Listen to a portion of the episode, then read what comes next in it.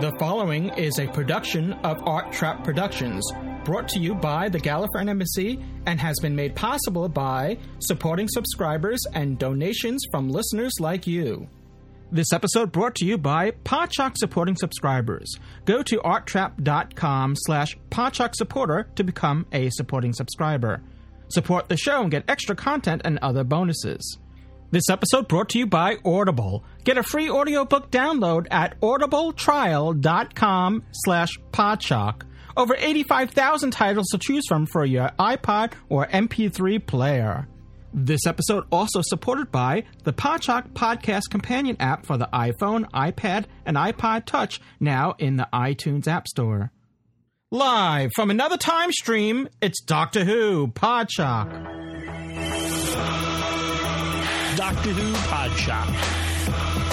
Okay, well, let's do it. No, I, You know, whatever it is, if it's valuable, send it to us.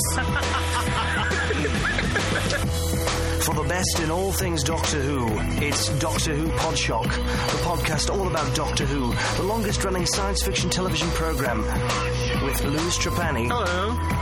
Ken Deep, hello, James Norton, Hello. news, fabulous. reviews, Oh, no. and fan mail for James. Uh, Over 40,000. Doctor Who Podshock from the Gallifreyan Embassy. You know, that guy James was really cool. Oh, yeah, we blew that. I'm the doctor, and who are you? And who are you? Who are you? Apalapucia. What a beautiful word. Beautiful word, beautiful world. Voted number two planet in the top ten greatest destinations for the discerning intergalactic traveller. I give you sunsets, spires, soaring silver colonnades. I give you. Doors. Have you seen my phone? Your phone, Yeah. your mobile telephone. I bring you to a paradise planet two billion light years from Earth, and you want to update Twitter. Sunset spires, soaring silver colonnades. It's a camera phone. On the counter by the DVDs. Thank you. How do we get in? I don't know. Push a button. Hey, hey, it's locked. Yeah, push the button. Rory? Come on, Amy. Rory. I can see her, but she's not here. Where am I? Welcome to the Two Streams facility. Will you be visiting long? Good question. Bit sinister. What's the answer to not get us killed? It's okay, I've got you, you're fine. And where have you been? Will you be What do I tell it? I've been here a week. A week! A week! I'm so sorry. Aha, same room, different times, two different time streams running parallel but at different speeds. Amy, you're in a faster time stream. Doctor, it's going again.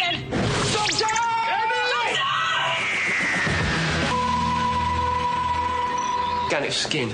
Ultimate universal interface, grown and grafted, not born. I mean, it's actually seeing with its fingers. What exactly did you do? I just, I came in and I pressed the door button. Oh. Amy, there are two buttons. I pushed the red waterfall.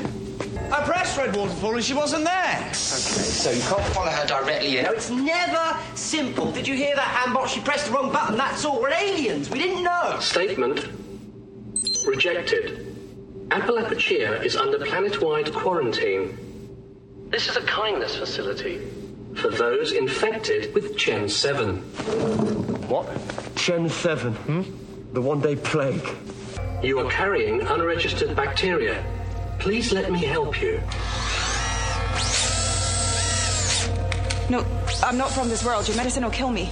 Statement rejected. Do not be alarmed. Unauthorized resident detected.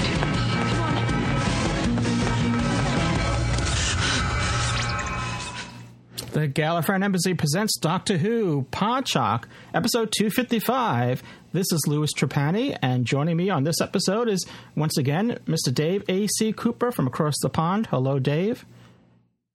Where have you been? I've been here a week waiting for that intro. Oops. Uh, I guess the podcast has gone all wibbly wobbly again. Good to be here. Well, good to have you back, Dave. And uh, welcome to everyone to the show. And as you know, we're here to review The Girl Who Waited, or in this case, uh, in Dave's case, The Boy That Waited. So, um, or the presenter that waited. The old man that waited. Well, right now we have the whole audience waiting, so I guess we should go on. But I, I do want to, uh, before we do talk about this episode, just to sort of remind everyone that uh, we, if you're here for Hitchhiker's Guide to British Sci-Fi, which had been at this time slot for the past, uh, well, not last week, but previously the seven weeks before that, we were here reviewing uh, Torchwood Miracle Day, and we still are, though we're not at this. We're, we're in a different time stream, so we're a little we're behind Doctor Who or ahead, or however you want to look at it. We're we're in a different time stream than Doctor Who Podshock. So th- we, if you're tuning in for that, that's at 7 p.m. tonight, uh, Eastern Daylight Time, and we hope you can join us. And we are um, Dave and I, and hopefully maybe Graham as well, will be reviewing the ninth episode because we're on the BBC schedule. So it's the ninth episode, The Gathering of Torchwood Miracle Day. And if you are one of those that maybe stopped watching somewhere mid through, you may want to pick up again. And um, I don't know. I, I, don't want to speak on Dave's behalf, and you can tune in later on our opinions. But I think it does. I think everyone's sort of agreeing that it, it does kind of pick up and gets better towards the end. But we're not here to talk about Torchwood. we're here to talk about Doctor Who, and the latest episode is The Girl Who Waited, which um, was on today's Sunday, so it was just on yesterday. So last night, though, um, it's available on iTunes and on Amazon and on the the Space Channel, and I'm assuming on ABC in, in Australia as well. Uh, you have a, a chance to check it out. It's written by Tom MacRae and directed by Nick Hurran and there's no real guest uh, actors, you know, um, you know, except for maybe the robots and the voice interface. This is like one of those bottle episodes where it's um, kind of contained in, um, you know, this. Well, there is some location shooting and all that, um, obviously from the as we see in the engine room and all that, but it, it, it is very much contained, and they can economize. You know, you don't have a lot of actors, but it, I think it's still a worthwhile episode. The interface was played by um, it, um, uh, Dolores played Jane Umbridge from the Harry Potter films. It's uh, Imelda Staunton. Oh, okay. So that's that's what that's what we that's why you're here, Dave. So you can fill me in on these things. so what I'll do is, um, as I normally do at this time in this podcast or or any podcast, before we go any further, Spoilers. Spoilers. Again. Spoilers. Spoilers. Spoilers. Spoilers. Spoiler. Spoilers. All right. Well, you get the idea. Anything after this point, and even before this point, is spoiler territory. So if you haven't seen The Girl Who Waited, stop listening now and listen back when you have. Uh, also, we remind everyone that if you're listening and you're not on TalkShoe.com, you can sign up for a free account at TalkShoe.com, and this way you can put yourself in the queue and you can call in. You can dial in at 724 444 7444, and the call ID number for the show is 23358. So 23358 is our call ID, and we encourage you to call and put yourselves in the queue. So, The Girl Who Waited. We are treated to a story where Amy is in a faster time stream than the, the rest of the, you know, than the Doctor and, and Rory. Basically, as I said before, that there's no other outside of the voice of the interface and the robots, which, which by the way, I'll have to um, agree with the doctor and, and, wonder why they don't have eyes. They these robots kind of feel their way through their episode and um, through the story through their hands, and it, it's well, it's because they had the weapons hidden in the head, wasn't it? Well, okay. the weapons were hidden in the head, so they can't put eyes in there too. well, then when they opened that, their eyes would have been looking sideways. But anyway, okay. Well, they could have both. They could have they could have senses in their hands and their eyes and their heads all right, we're just kind of going off on a tangent here. So I have to say the robots do not not in their physical appearance, but um, the, their mannerisms and, and how they um, how they speak remind me of Robots of Death, the 1970 story, the Tom Baker story. You know where uh, just the the monotonism, if you you know the way they speak, and and how the pleasant yeah, how pleasant they all are. Yeah, I think that, that, again, you shouldn't have to watch the Confidential to understand the show, but they did say that in the Confidential that they've been designed to sort of look, have an outwardly friendly appearance, you know, with a sort of uh, softly moulded lines Mm-hmm. and so on, and, uh, and and and looking unthreatening. The thing that actually surprised me was not the fact they didn't have any uh, eyes, but the way they sort of dropped into existence. They were almost uh, Yeah. uh, materialized, Yeah. weren't they? Like um, on a, on a transport thing. Yeah. Um, I'm not sure why they needed to do that, other than the fact it was a cool effect. they're in a not in a rehab center, but a place where residents that are infected with this uh, virus that you heard in this clip that Dave Dave once again thank you for putting together the clips. Chen Seven. Thank you. The residents of this planet will, um, once they get this one day virus, they can live out their the rest of their life in one day, so to speak. So there's forty thousand residents. And it appears that they're all in separate time streams. So eh, that seems a little odd to me because uh, you would think that you wouldn't want to live the rest of your life in isolation. So it's because Amy doesn't see any of them, and later on in that episode, you see Roy. Uh, you know, see in, in that one room, you see a lot of people, and yeah, you can say, well, that's because they're all occupying the same space, so they're in different times, but still, hopefully, they're not all you know alone as Amy well, I is. suppose they, they, if they've only got one day to live, you can't sort of say, well, sit in this waiting room until we get 10 of you and we'll process 10 together. Presumably, as soon as they're brought in, they start their, their altering their time stream. So, obviously, unless two people die, I suppose if two people died together, or, well, sorry, got infected together, it's possible that they would live out the rest of their lives as a couple in in in the same time time stream. But it never really went into that because that was really a side issue to the the whole premise of the story where we've got this timey-wimey uh, device leading up to um, what I've been calling Sophie's Choice at the end. If you ever saw that famous film. Yeah, I, I, I don't really remember it, but uh, years ago. Uh, the viruses don't seem to be accelerated in the same time stream because if they were, then wouldn't they just die with? I mean, if let's say a, a, a let's say a minute equals a day, whatever, wouldn't they just they all they, they would just wouldn't they be accelerated too? So it's I don't know. We'll, we'll let that go, I guess. But it, it gets a little wibbly wobbly, as the doctor would say. The other thing is, um, and uh, we we see Amy age, but we don't really see entropy taking place with anything else. And I guess maybe the robots maintain everything, but everything looks exactly the way it was. No, no, no. You know, Well, okay, the, except for the uh, door, the writing on the door. The writing where, yeah, where Amy puts the writing up. the but that's it. yeah. So Amy, the makeup is wonderful. You know, I really thought they did very well with the makeup. I mean, she really does look older. Uh, th- though it wasn't very much apparent at first, but but later on, there's a scene with the lighting, and you really can see it on her face. I think it's when she had that initial mask on and you only saw her eyes. Her eyes hadn't been aged because she Yeah. wasn't wearing contact le- lenses or anything. Uh, and, and the main focus of the aging was round her neck. Uh, and that obviously wasn't visible on the first showing. Yeah. But um, the, I do feel as though they could have done a little bit more with her hair. Well, yeah, there's no out to me that- gray. You would think, you know, Yeah.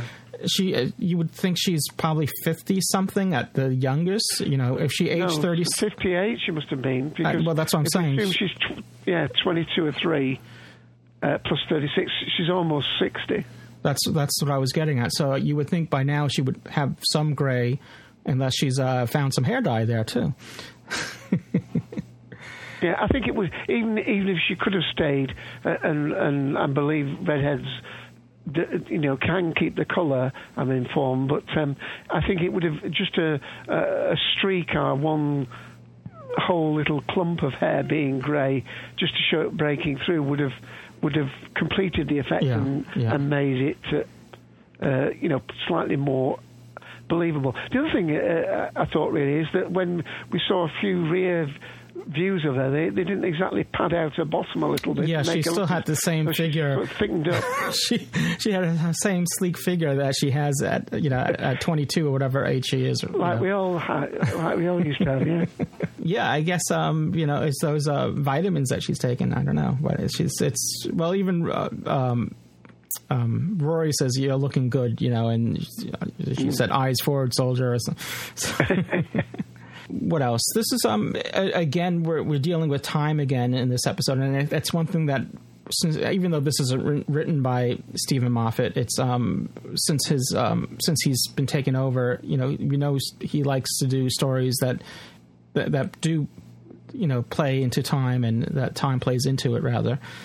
And um and I guess Amy's the first companion that we see her young and old, you know, both you know, during her time with the doctor. You know, so I, I don't think we've we've seen that before. So they, they sketched over an awful lot of things. Uh, Sharad, uh, 66, says um, you know, she uh, she wasn't eating. We know uh, the first week that she stayed there, she we, she hadn't eaten, and uh, it was it was unclear. The very fact that her her memories had obviously lived the whole 36 uh, years, but may, maybe you know, the physical physical man, manifestation of that 36 years was in her, you know, her experiences and her, her memories and so on, and obviously visually on the the, the way her face had aged. But um, it, it does seem patchy the way it had done it. But of course, this is sort of a hospital environment. Uh, it's a sterile environment presumably, you know, if you are aging there, you're going to age at your most um, whatever whatever your own body type is capable of, it will achieve its optimum. Mm. You know, uh, thing. I mean, I, I, don't know why they went for that age because I mean they still had her as a sort of a, a kick-ass soldier, didn't they? They had her, you know, d- doing all these moves and that. Uh, I don't know why they, unless unless the episode had 36 minutes to run from that point, so they decided 36 minutes will make that 36 years. I don't know. Oh, I don't know. Uh, in the chat, uh, Davros eleven seventy nine and and guest three uh, were pointing out Mawdryn Undead, which uh, Tegan and Nyssa do uh, get young and old, and so uh, thanks. For, it's been a while since I've seen that episode, so I, I appreciate the reminder there. And Jo Grant was made to look old in the claws of Axos, says Cybob. Mm.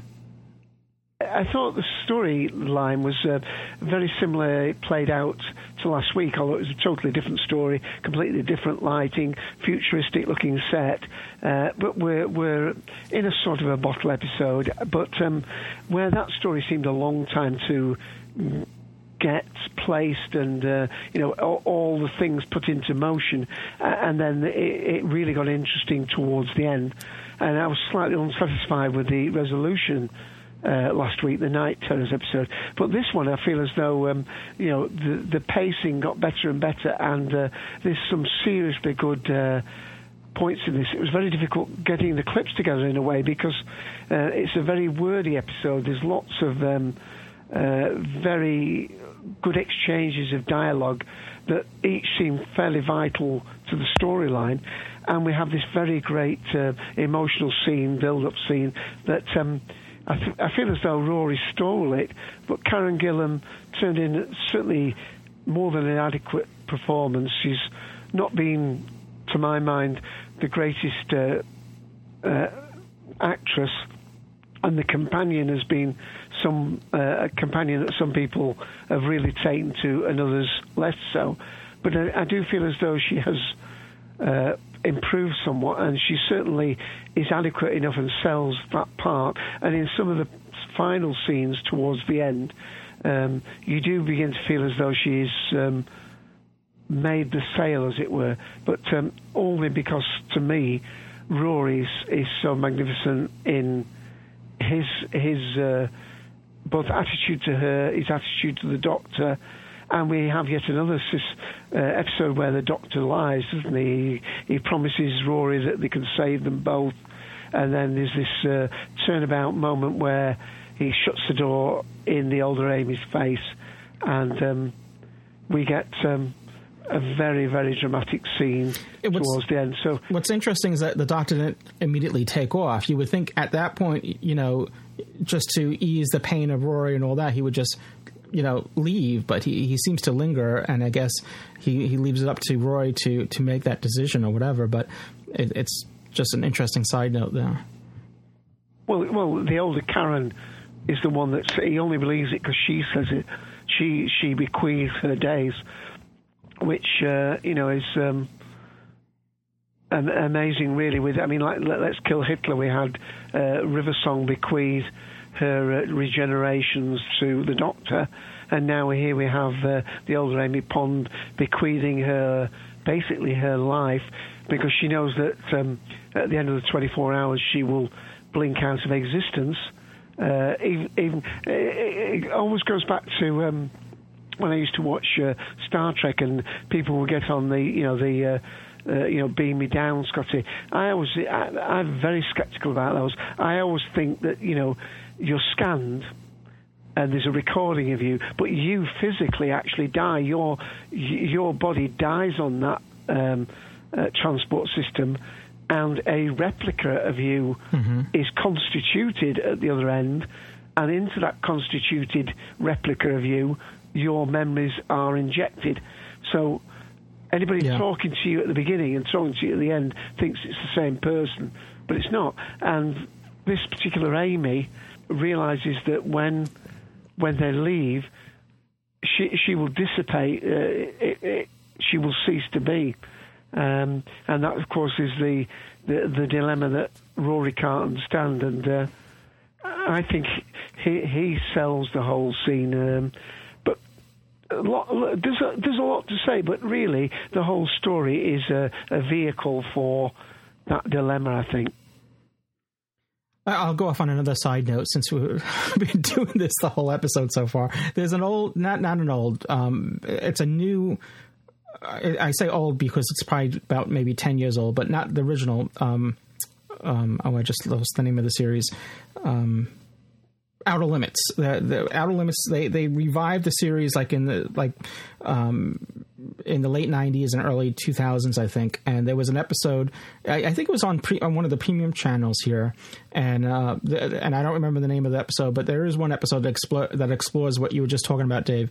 About um, that it takes place in the future uh, with a transporter, and um, that they have to kill the person before they're transported, or or after the transport takes place and they materialize safely where they're supposed to be, um, they have to kill the person that was standing um, in the, the, original person, so they they don't have two of them. And something goes wrong, something goes awry, and, and, there's two people left, you know, of the same person in the in the same universe, and the, the story unfolds from there. But it, it's interesting nonetheless. But I don't know if that's the case. What's going on here? We she just enters, uh, she presses the the red button for the and that sort of reminds me of the matrix where they had to make the choice between the colors. So she goes into the red waterfall and she enters another time stream and then when roy tries to do the same because because uh, obviously people will say why doesn't roy or someone just you know go into that and uh, catch her? You know but supposedly you know when you go into that you put you're automatically put in a different time stream. So you know I, I, I i just think she's just in an, another parallel you know, the, the, another alternate time stream really is um, that 36 years gets eliminated because they they break it when she's the younger one is brought on board. Anyway, you, we're going into a paradox here. uh, we do see the glasses, which reminds us very much of the Torchwood contact lenses, though in this case they're glasses. Right. There was lots really. I mean, the, the, um, the, there was another reference where where she goes into the room with all the doors, and she's it's explained that she can go into the various scenarios, and she, she ha- actually choose the garden. But I mean, that's sort of um, a little bit Star Trek like as well, where you know you can go into portals, city on the edge of tomorrow, is it or whatever, and, you, you, you step through those. Um, and it's not really clear whether those are like lift doors, like the first door that they go through with the two buttons on, or whether they actually are portals to another part of the facility.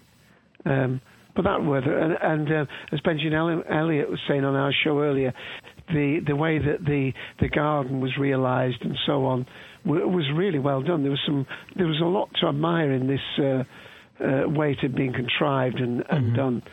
and I think it was the Millennium Centre that they'd used for that great hallway that she'd appeared in, looked like a reception mhm. hall. Yeah, I was I was wondering about that. At first, I thought it might have been an airport, but I said no, that's doesn't. You know, it looks too. You know, airports are It's the- usually yeah, it's it's bright and white and all that. Okay. Oh, okay. Well, that's good to know. We had mentioned, um, well, the chat room had mentioned the Mawdryn Undead episode, and, I and and I had mentioned Robots of Death, and I'm going to go back to another Tom Baker story that ha- this had a little feel to it, which was um, Warriors Gate, which I haven't seen in a lifetime as well, which had uh, had s- some differences with time. There was time winds, and there, were also robots in there as well. And um, I mean, I'm not saying the story or anything like that, but it just just echoes, just some familiarity there. Uh, I, I need to kind of watch that again. It's been a while. Right. In, in many ways, this is both a, a great episode, and uh, and I know some people think you know it's it's a really uh, uh, high concept one, and it's one that I, when I was watching it. I always have this thing of not necessarily enjoying Doctor Who when I first watch it because I'm so worried about what they're going to do with with each particular story. Um, but it, it definitely is going to be one of these ones that does grow on you. But it is a very high concept one. When you think that last week's one was perhaps so easy for people to get in into Doctor Who, one wonders what they're going to make after watching Night Terrors, you know, very dark, uh, doll's house horror sort of thing. And then you think, oh, quite like this Doctor Who. Uh, I'll watch it next week. Um, they must, they couldn't have had such a, a big contrast, one would have thought, from last week's episode to this. Even though they're both, as I say, self-contained and sort of bottle episodes, but um, Well, I think it's it- good that it- that it is high contrast because you need something. I think next week's episode is a little bit. Uh, we haven't seen it yet, obviously, but from what we do, what we have seen of it from the trailers and scenes and all that, it is very similar to Night Night Terrors, where it's sort of a you know a haunted house type of thing, except for it's not really you know it's it's in that similar vein where um, if we can see from the previews that it's it's in that similar vein of Night Terrors. Right. So this is a good buffer between the two, I would think. Right. Uh, now, I know we're, we're fairly early on, but um, I, I've got a feeling that uh, unless you want to do a little um, break at this moment, it, it, it might be as well to have a little uh, reminder more of the story as well. Yeah, we'll. Um, what we'll do is we'll. Well, I guess we could take a break and then we'll come back and play a clip and then um, see if I know we had Kobo in the queue before. He's not in it now, but maybe he'll he'll come back. But let's take a quick break and then we'll come back and hear what you have to say. So anyway, as we do when we take these quick breaks, is that we usually remind people about Audible, which is the premier provider of digital audiobooks. Audible has over 85,000 titles to choose from in every genre, and that includes thrillers, romance, comedy, business, and of course science fiction and fantasy. They have tons of titles, especially in Doctor Who. You really need to check them out. They have uh, their titles play on all iPhones and Kindles, Androids, over 500 500 devices for listening anytime, anywhere.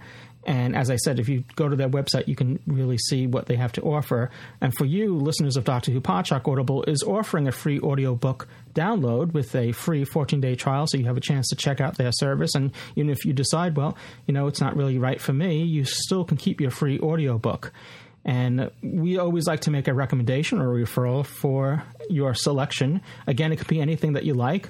It doesn't have to be Doctor Who. It doesn't have to be what we're suggesting here. It could be, like I said, whatever you like. But we're going to go back to uh, we're going to go back even further than the, than the Fourth Doctor. We're going back to the to a, the Second Doctor. This is a a Second Doctor story. It's Fury from the Deep, which is um, by Victor Pemberton. Uh, hopefully, I'm pronouncing that last name right. And it's narrated by none other than David Troughton, the son of Patrick Troughton. And he really, his voice really does remind me of Patrick Troughton. So, um, in fact, this is a little bit from it here.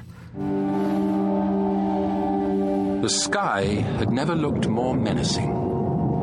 Huge clusters of dark grey clouds had overwhelmed the early morning sunshine, threatening the approach of a gathering winter storm. And beneath it all, the sea. Cruel, unyielding sea, crammed with dark secrets that man on planet Earth has never fully understood. Quiet and calm now, with small white tufts of foam curling gently across the surface, waiting for the gale force winds to lash them into a frenzy. An ancient mariner once said that if you stand alone on the seashore, you will hear the sound of those who dwell in the deep depths of the ocean. Today was to be just such a day. For the moment, however, the sound was a more familiar one. The TARDIS began to materialize out through the clouds, gradually descending to hover for a few seconds just above the waves. Finally, it dropped with an undignified flop onto the sea. A short while later, a small rubber boat was bobbing up and down on the undulating swell, heading its way slowly towards the shore. Inside the boat, three time travelers were all looking decidedly cold and wet. Just like you to land us in the middle of the sea. Jamie was very disgruntled as he used all his burly strength to row the boat's oars against the outgoing tide. Sorry about that. The doctor was also rowing energetically, his favourite woolen bobble hat pulled tightly over his ears. But don't worry, the TARDIS is perfectly capable of floating. Behind them, the TARDIS was swaying gently to and fro on the surface of the water. It was a majestic, if improbable, sight. Passing ships were going to be in for something of a shock when they picked up an old blue police box on their radar scanner. Where exactly are we? groaned Victoria. The poor young girl was huddled beneath a large blanket wearing a thick woolen jumper and skirt trying to protect herself from the merciless ice cold breeze. Victoria had never been a good sailor. She had even got sick when her father took her rowing in a boat on the Serpentine Lake in London's Hyde Park. That was back in Victorian times. The doctor's eyes were carefully scanning the barren coastline ahead of them.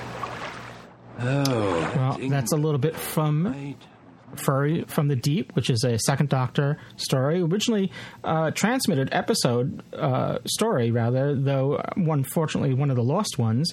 This was a uh, novelized in 1986 by Target Books, so this is um, based on that, where uh, the Doctor and his companions materialize near a North Sea gas refinery, and they encounter a terrifying foe in the dark, uncharted depths of the sea. So it sounds pretty interesting, and you know it's very rare that the TARDIS lands in the in the, in the water, so it's um it's unique in that. So uh, again, this could be your free audiobook selection, but it doesn't have to be.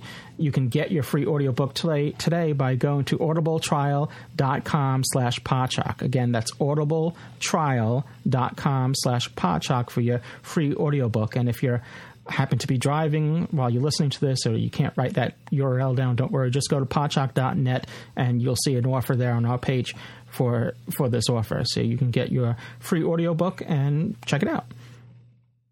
Yeah, it certainly does sound like his dad, as many people have put in the chat. Yeah, he does. He really does. I mean, it, um, you know, obviously it doesn't have the same inflections and everything, but it still has that same voice. And it, I think as David Troughton has gotten older, he's gotten to sound even more and more like his mm. his father. So, uh, if, you know, if they ever decide to do, let's say, um, a and you know, if well, uh, luckily we have all the audio recordings, even of the lost episodes. But if they were ever to do some sort of I don't know, 50th anniversary where they needed to have the second Doctor's voice and you know say something new that's not or that hasn't been recorded. He's the fellow. Though Indeed. Graham um, Sheridan may argue with me that he would want to do it, but all right. Well, we're going to play a clip to get us back in the mood for the girl who waited. Ah, red Waterfall, we made it. Good old us. How do we know that we're in the same red waterfall as Amy? Focus on the positive. We locked onto Amy's time stream. Interface. I am here, Amy Pond. From here, you may depart to any of two streams' entertainment zones. Garden. Beautiful. You really could spend a lifetime here. Do not be alarmed. This is a kindness. Where is everyone? And there they are. 40,000 time streams overlapping. Red Waterfall isn't one time stream. It's thousands. Are they happy? Oh, Rory, trust you to think of that. No, please, please. Doc. The only way I've survived this long is by making the Handbots think I don't exist. But you're still here. I've been on my own here a long, long time 36 years. I hate him. I hate the Doctor. Okay, so we just take the TARDIS back to the right time stream. Yeah? We locked onto a time stream, Rory. This is it. I don't care that you got old. I care that we didn't grow old together. Let me come on, please. Don't touch me. It's like you're not even her. Here's the plan. I've worked out a way to hijack the temple engines and use them to fold two points of Amy's timeline together. We're bringing her out of the then and into the now. We could take this Amy with us easy, but if we do, our Amy has to wait 36 years to be rescued. So I have to choose. Which wife do I want? This is your fault. I'm so sorry, but Rory. No, this is your fault! You, you, should, you should look in a history book once in a while, see if there's an outbreak of plague or not. That is not how I travel. Then I do not want to travel with you!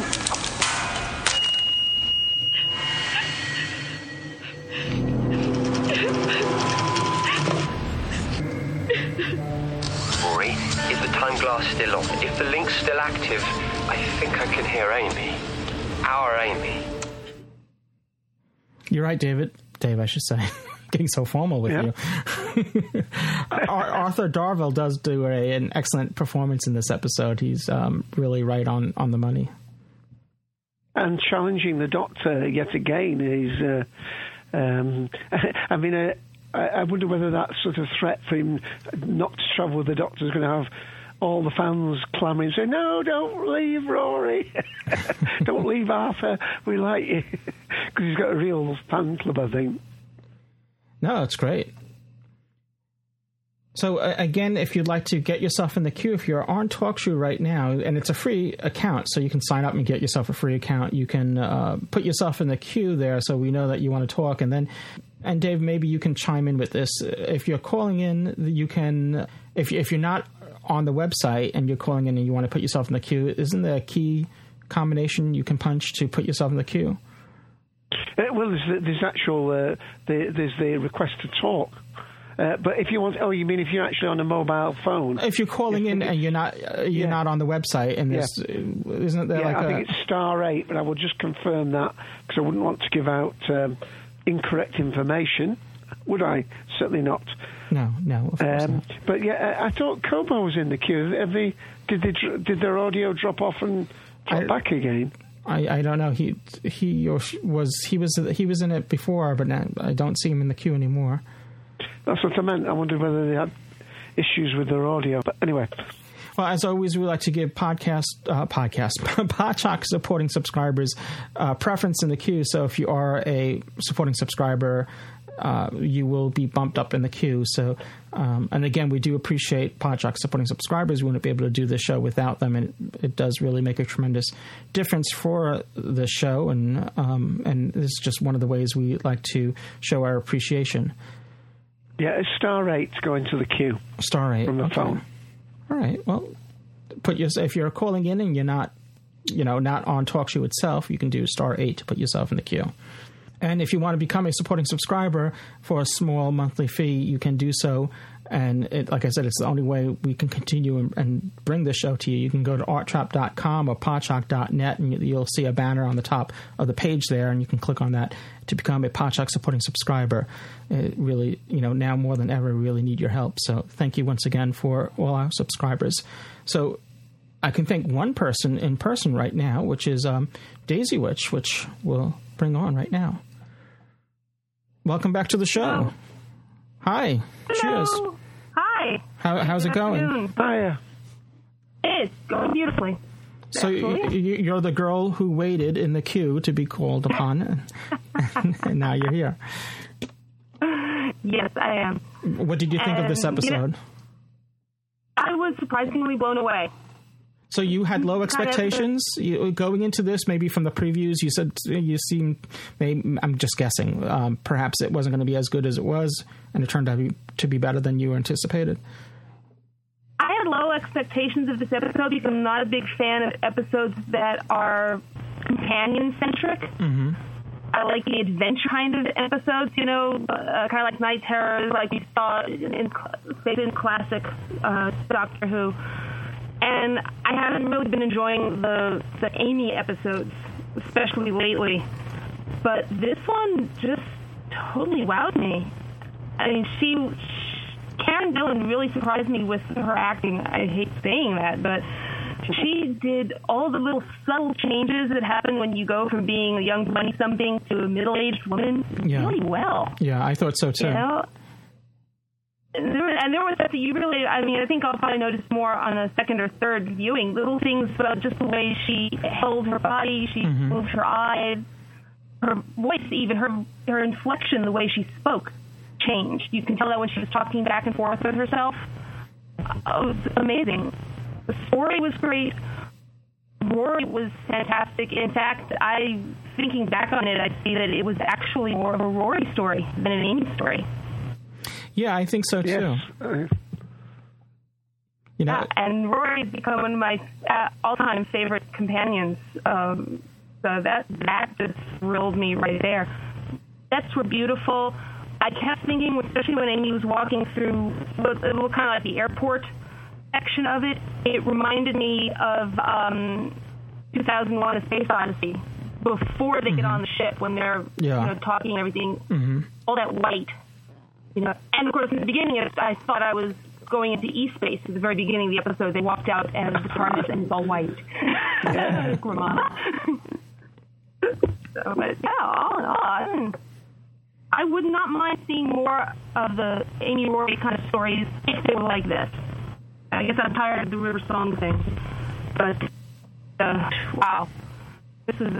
I actually wound up crying a few times during this. It brought tears to my eyes, Oh, I don't think I don't think you're alone with that. With that final scene, um, it did somewhat mirror the um, the the sort of Doctor and Rose being divided by two universes, didn't it? With the the doors of the TARDIS, but um, it, it certainly made for an emotional climax.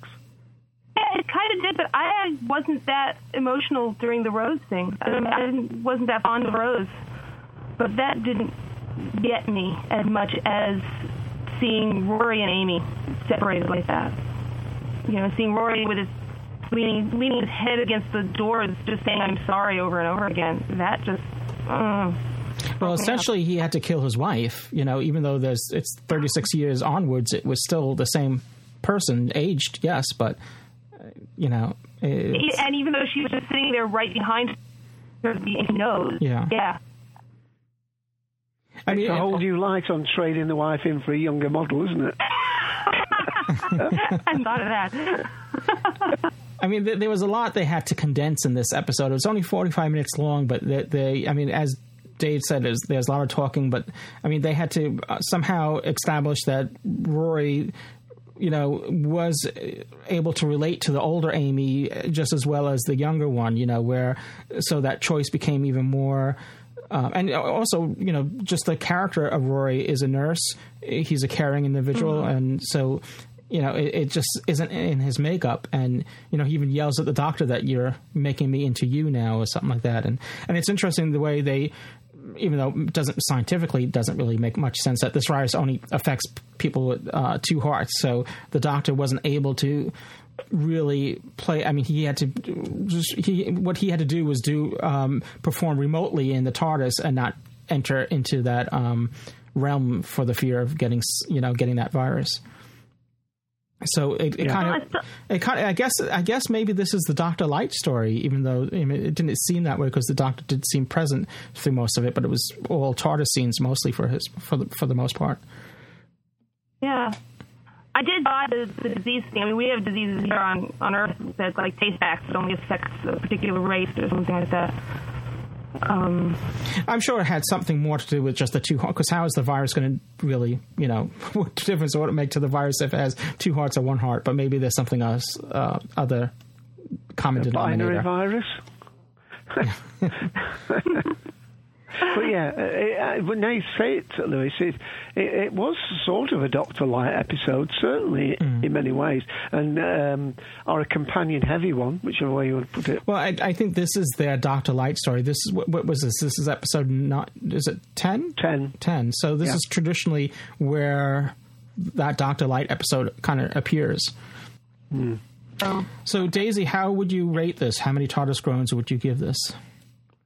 Uh, I actually, I think for the first time ever, I would give this a five. Really? Okay. Ooh. Yeah, I I don't see how they could have improved it any. The writing was brilliant, the sets, the costumes, everything. I was really blown away. Fantastic. Okay. I'm I'm very critical. you know, I'm not cr- very critical badly against Doctor Who as I think some people are, but I'm, I can be very critical when it comes to writing and everything. And it just knocked me over. Okay, fantastic. Any other final thoughts before we move on? No, I think I've I think I've said everything I I wanted to say. Uh, you guys have a great show. I've been loving it for a few years now. Well, thank so, you, and we thank do you thank for you for your on. your support um, as always. Always. All right. Yes. All right. Cheers. Yes. All right. Next up is um, I'm not sure. Well, we only have two other people, so I, I don't think it's going to make too much of a difference. It's not a long delay for them anyway yeah. either. So let's go to. Uh, uh, we'll just go in. Uh, Are you going to press the red button or the green button? Is it going to be the green anchor or the red waves? What we'll do is uh, we'll take Davros, and then we have uh, Davros eleven seventy nine, and then we'll, we have one final clip, and then uh, we'll take the Seventh Doctor, and then we'll, we'll call it a show. Hello, Davros. Hello. Welcome to the show. How are you? I'm great. How are you? Fantastic. You're sounding good. Is, so this good. is your first uh, time calling in? Uh, yeah, it is. I've been listening to Podshock and Cultum and all that for a long time. I've been a supporting subscriber and just never had a day off to be part of a live show, so I thought I'd take the chance. Well, welcome. Wow. we're glad you did. What did you think of this episode? Uh, well, I uh, I liked it. I I was really excited to see um, I think every Doctor Who season needs robots that are supposed to be friendly, but then turn out potentially harmful.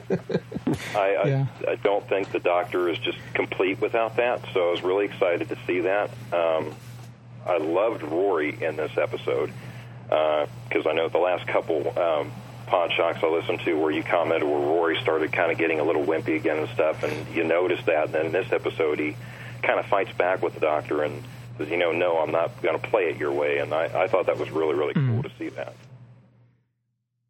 Yeah, I, I, that that's what I said in the last episode. The last couple episodes, he seemed to go back into little, you know, into a bit of a wimp mode where, where we saw the man when a good man goes to war, he w- was, you know, a little bit more fierce. Yeah.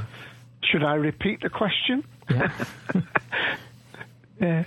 Yeah, that was a great one.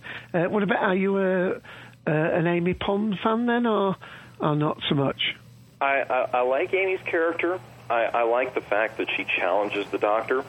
Um, it, she, in a way, it kind of reminds me of the Doctor's relationship with Sarah, and how she was stronger and she would challenge the Doctor's decisions and things. But I, I, I sometimes um, it almost gets a little too much for me, where she's almost non-cooperative constantly sometimes and I'd like to see a little more happy medium there. I'm actually becoming a bigger Rory fan than an Amy fan, which I never expected when he joined the show. Well, she's fiercely independent, even to the point where in this episode, where uh, Rory, uh, when she comments, um, the older Amy comments uh, to to Rory how he looked at younger Amy and how he used to look at her that way, and that she's forgotten how much he loved her he she never says I've forgotten how much I love you. She says I've forgotten how much you love how much you love me and and how yeah. you know and it, it's it's very much her Amy centric in Amy's eyes. It's it's very much you know the world revolves around her and she stays consistent that way you know as a character. Yeah, I, I agree with that totally, and I, I think that's why I'm liking Rory more because he seems to be getting independent that way too. But I guess maybe not not such a combative way, but I, I just I really really like. And I love the my favorite scene in the whole episode was towards the end when the doctor puts his hand on the lock and you know he looks the doctor right in the eye and he says, you know, no, this isn't fair. You're trying to turn me into you. And that that just that line I thought was really really strong coming from a character that started out in the early beginning so weak, and it just shows you how much he's grown. Yeah. No, I agree. So, how many TARDIS groans would you give this story? I give it probably four out of five. Probably four out of five.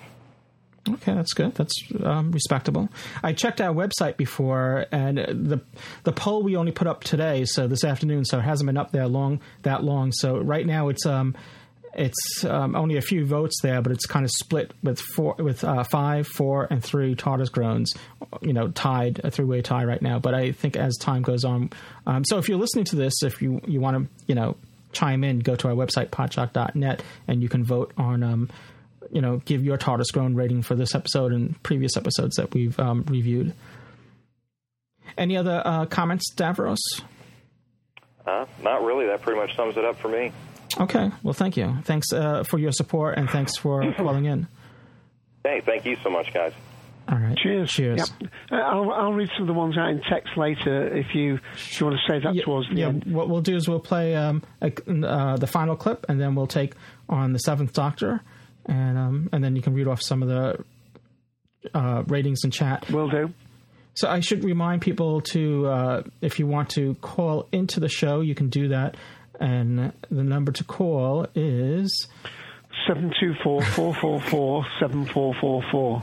Thank you, and the call ID is two three three five eight. Okay, Doctor, Two Streams is back on air. Right, okay, so this is big news. This is temporal earthquake time. I'm now officially changing my own future and agreeing. Every lot of time says that shouldn't be possible. Yes, except sometimes knowing your own future is what enables you to change it, especially if you're bloody minded, contradictory, and completely unpredictable. So basically, if you're Amy, then. Yes, if anyone could defeat predestiny, it's your wife.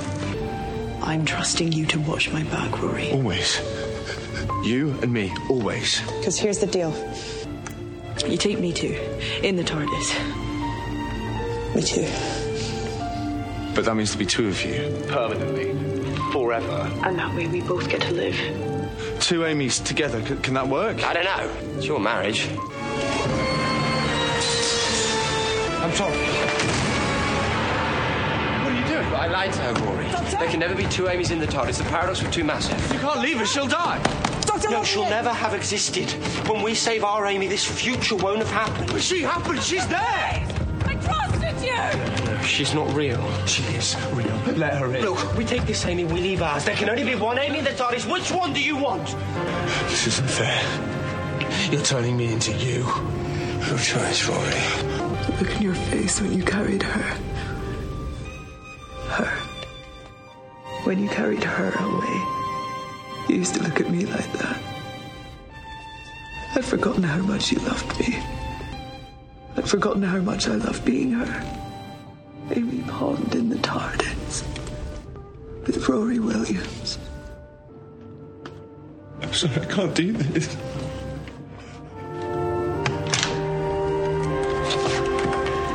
If you love me, don't let me in. Amy, I love you. I love you too. Don't let me in. Tell Amy. You're Amy. I'm giving her the days. The days with you. Days to come. I'm so, so, so. The days I can't have. Take them, please. I'm giving you my days. So, so sorry. So that had a lot of the stuff that we were just talking about, a lot of those clips that we were just talking about Mm. are in that montage there. Uh, so it was sacrifice there again, isn't it? We had sacrifice last week with um, River Song sacrificing the last of her, not uh, the Let's Kill Hitler. Sorry, two weeks ago, sacrificing her uh, uh, regeneration. Regenerations, yeah. to- to- and here we have uh, Hilda. and I think uh, th- that. Uh, is exactly a good clip that um, Daisy Witch will have presumably really enjoyed because that was some of the things she was saying about where, you know, um, Karen had lowered her voice and, and got into Mm-hmm. that older woman's character there. But I still think it's Rory that sells the scene. Yeah, yeah, but I but I noticed that too. What Daisy was saying, how she really it was some of the minor stuff that she did really helped to pull off. It wasn't just the makeup; it was um, her mannerisms and just how she held herself as an older person. I think she did very well. Hmm. Well, let's hear from the Seventh Doctor, Sylvester McCoy. No, it's um. welcome back to the show. Oh, thank you, Louis. How are you? Um, I, I am doing well, thank you. How are you? Very good. You're, you're sounding a little Cylon-ish today. Hopefully that clears up. It's just an audio thing. Well, Yeah, just take, yeah. just take your volume Dave. down a little bit. Okay. Is that better? Yeah, if you speak quietly, that's fine. Okay. Maybe I don't want to mic up too far. Uh, I was on the uh, the Colton Collective uh, this morning, and I was silent. So silence had fallen on me then, and now I'm trying to make up for that. Um, I, I like this episode very much. Um, it was a nice break uh, last week and this week, uh, getting away from the Melody River uh, theme that we've been on for a while now. Um, I hope we get back to that. Uh, I noticed some chat in the chat room saying that. Uh, they're, they're glad they want to get away from from that storyline. I want to see some uh, resolution with that, so I hope we get back to that soon. Um, the title of this story, uh, when I first saw it, I was hoping it would be more about young Amelia than an older Amy. Uh, I didn't get that wish, but it didn't detract from my liking the story at all. I did enjoy it quite a bit. Um, I know a lot of people had trouble with Amy pushing the red button. Uh, I didn't have any problem with that. I was thinking, well, I'm probably on an upper floor of the building and I want to get out. I will push the lower button to go down in the elevator to get outside. Uh, so I didn't have any problem with that. And, you know, the button had a water ball on it instead of uh, the anchor of the, the green button. Um, I'd rather have a waterfall than an anchor, if you ask me. So uh, maybe I, I if- had no problem. If maybe if they ahead. instead of doing red and, and green, maybe the colors should have been yellow and, and blue, something more neutral. Because you know, you, traditionally red is an alarming color that you know, and, and and green is an inviting color. Green means go, red means stop. So maybe if they if they chose different colors, it, maybe it would make more sense. There, maybe there be there wouldn't be this argument. Uh, maybe with some people that why did she choose the red? Um, so maybe that's it. Maybe if they had chose different colors. It was a minor quibble, I think. I, I had no problem with it. If it was me, I would have pushed the red button as well. So, there you go. Maybe I'm thinking like Amy. I don't know. Um, One problem I did have with the story itself is why didn't Amy eat? You know, she said um, towards the start of it that she hadn't eaten in a week, but it, she didn't have any problem with it. It seemed like I didn't quite understand why she didn't have to eat, why she didn't have a hunger. Um, I, I thought they could have explained that a little bit better than they did. Um, a line or something thrown in there would have been nice. Uh, also, for the sonic uh, uh, probe, um, some line about well, I talked with the interface and I learned how to build one. Uh, that would have been nice to have that just a little explanation. Yeah. Um, those are my minor quibbles, though. Uh, it didn't really detract from the story a whole lot, I thought.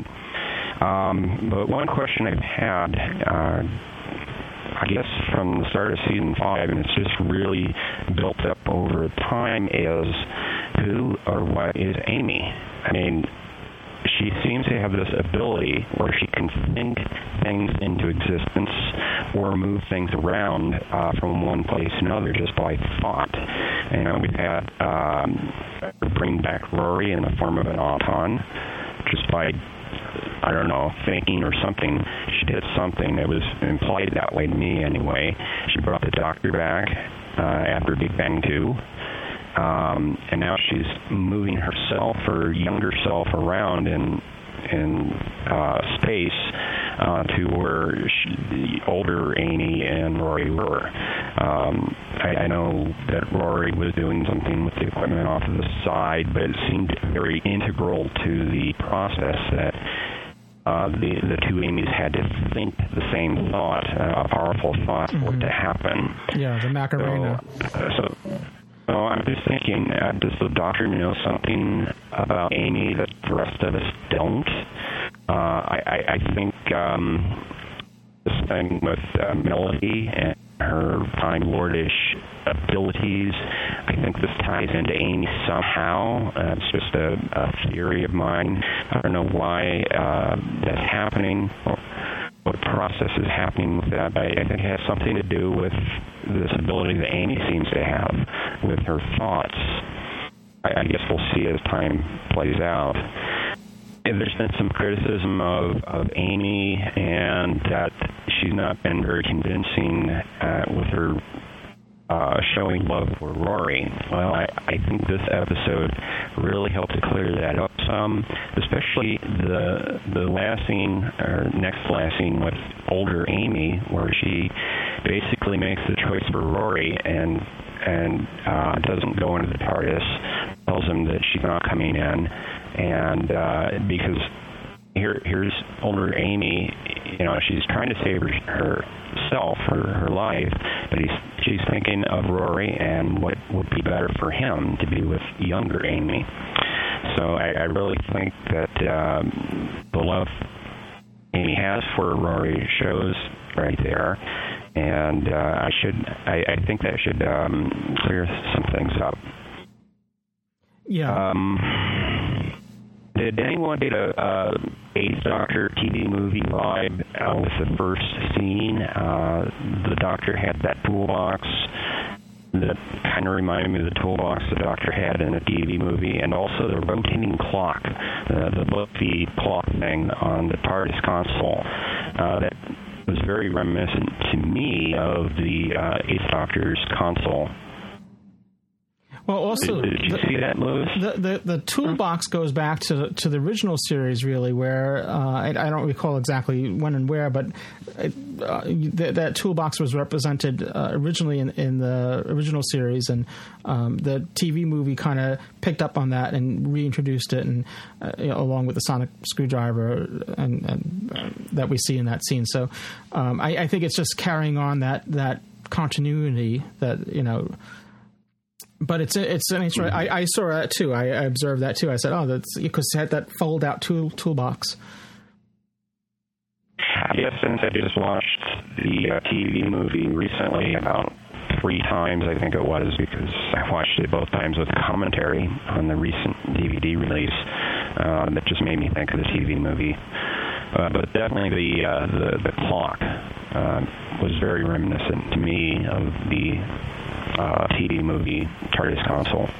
Right, well, Davros has put Davros eleven seventy nine has put in uh, the toolbox was seen in Mawdryn Undead. Mawdryn Undead's Ah. coming back again. Yes, yes. Um, one other thing, the, the line that Rory had, I don't want to travel with you anymore.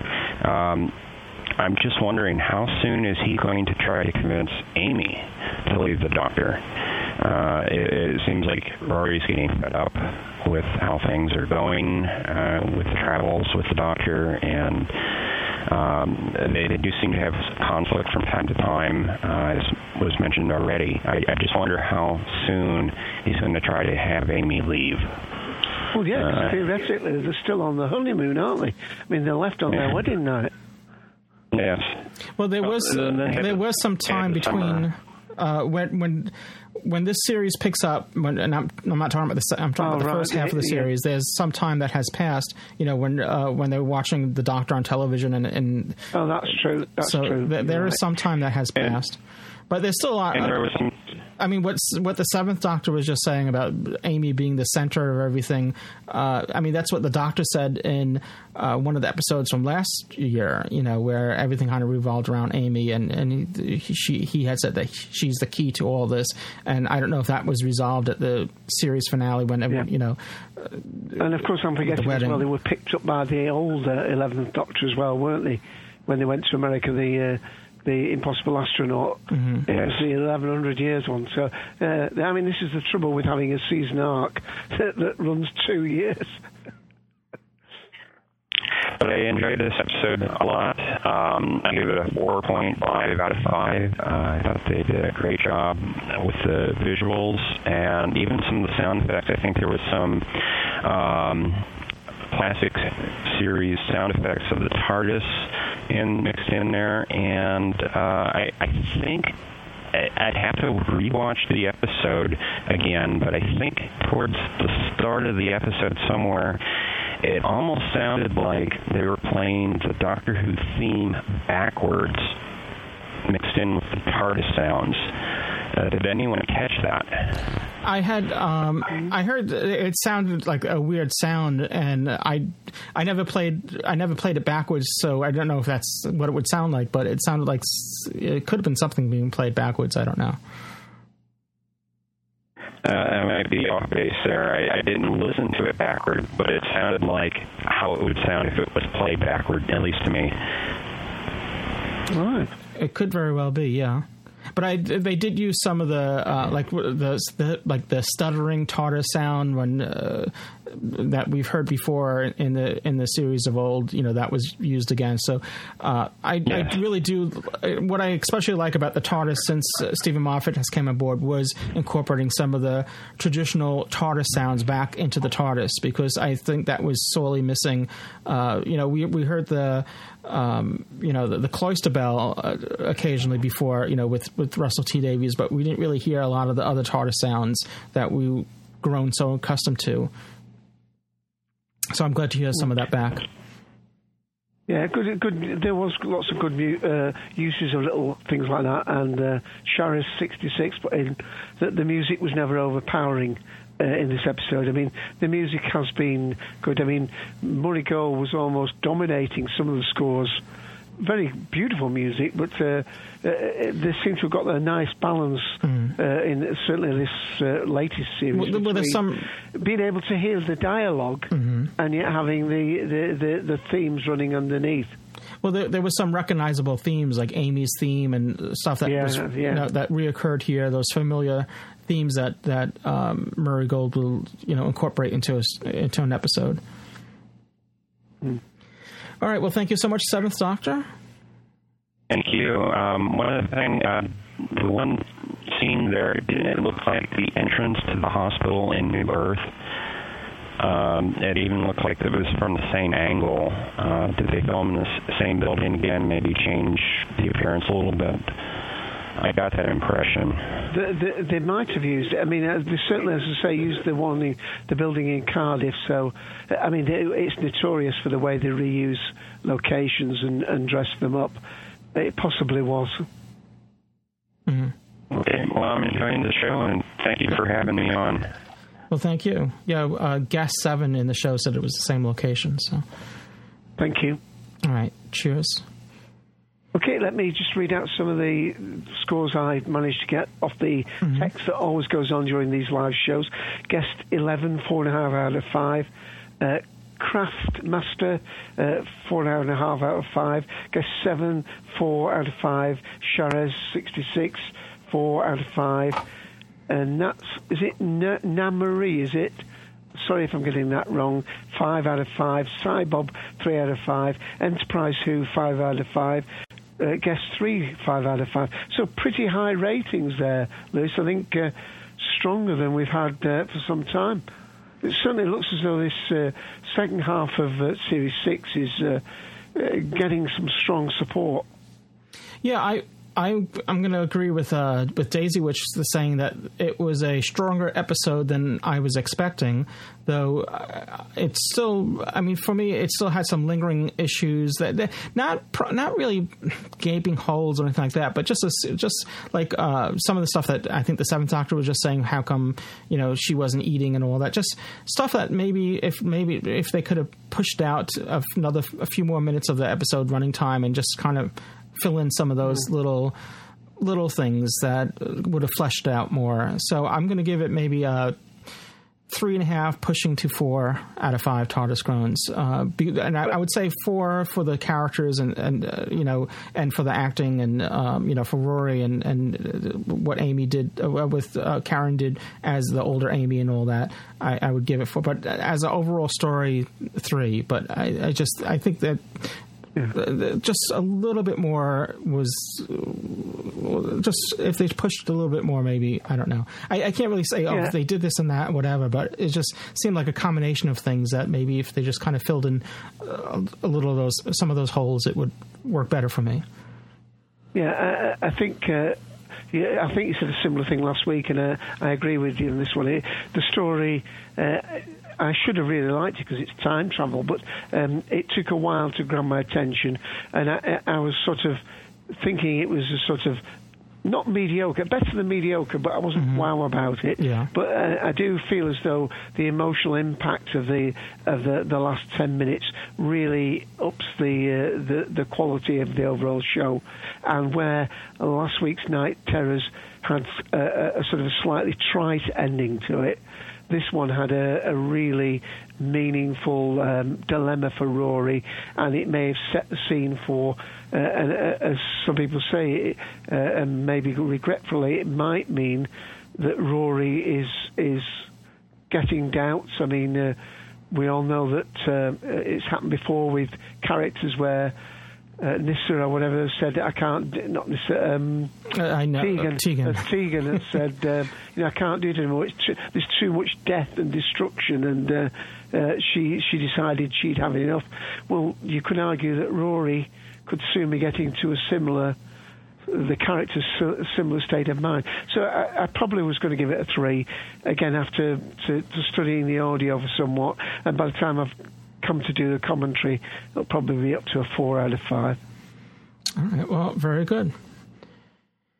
Well, thanks again for everyone for listening, and I want to remind everyone that we'll be back at 7 p.m. Eastern Daylight Time for our review of Torchwood Miracle Day. Episode 9 is called The Gathering, and we hope you can the join us. Yeah. yeah, I hope you can join Dave and I, and hopefully Graham and, and you know, uh, will join us as well. And of course, we're, we're looking forward to seeing you there or hearing you there. It's the same thing, TalkShoe. It's um, a different call ID number, but we'll you know we'll let you know uh, that during the show itself. But so next week we'll be back at this time slot reviewing um, what's the name of the episode again? It's the God Complex. The God Complex. Thank you.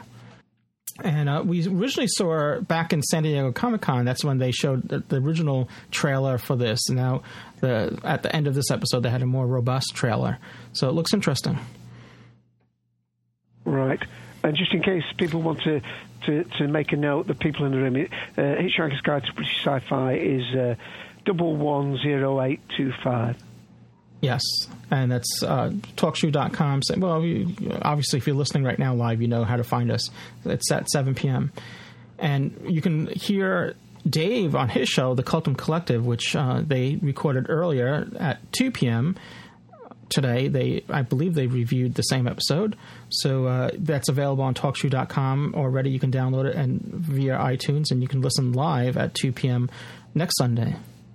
And you can give the yeah, just to, you, you can give the call yeah. ID for for that. Thank you. That's uh, five four eight two one. And just to confuse people, when Ian says the outro at the end, uh, the outro seems not to have uh, appeared. He must have had a connection problem right at the end. But hopefully, you'll enjoy the episode just as well. And we had quite a few of the people in the room here in our show. Oh, I'm sure they will. So until next week, well, until or until 7 p.m., uh, we'll see you then. Cheers, everyone. Cheers.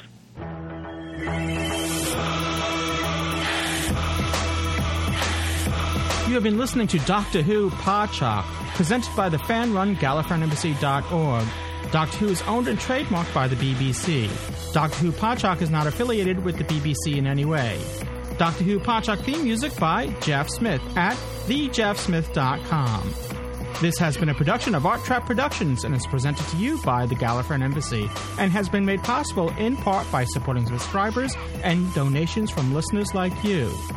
This episode is also supported by the Podshock Podcast Companion app for iOS devices now in the iTunes App Store.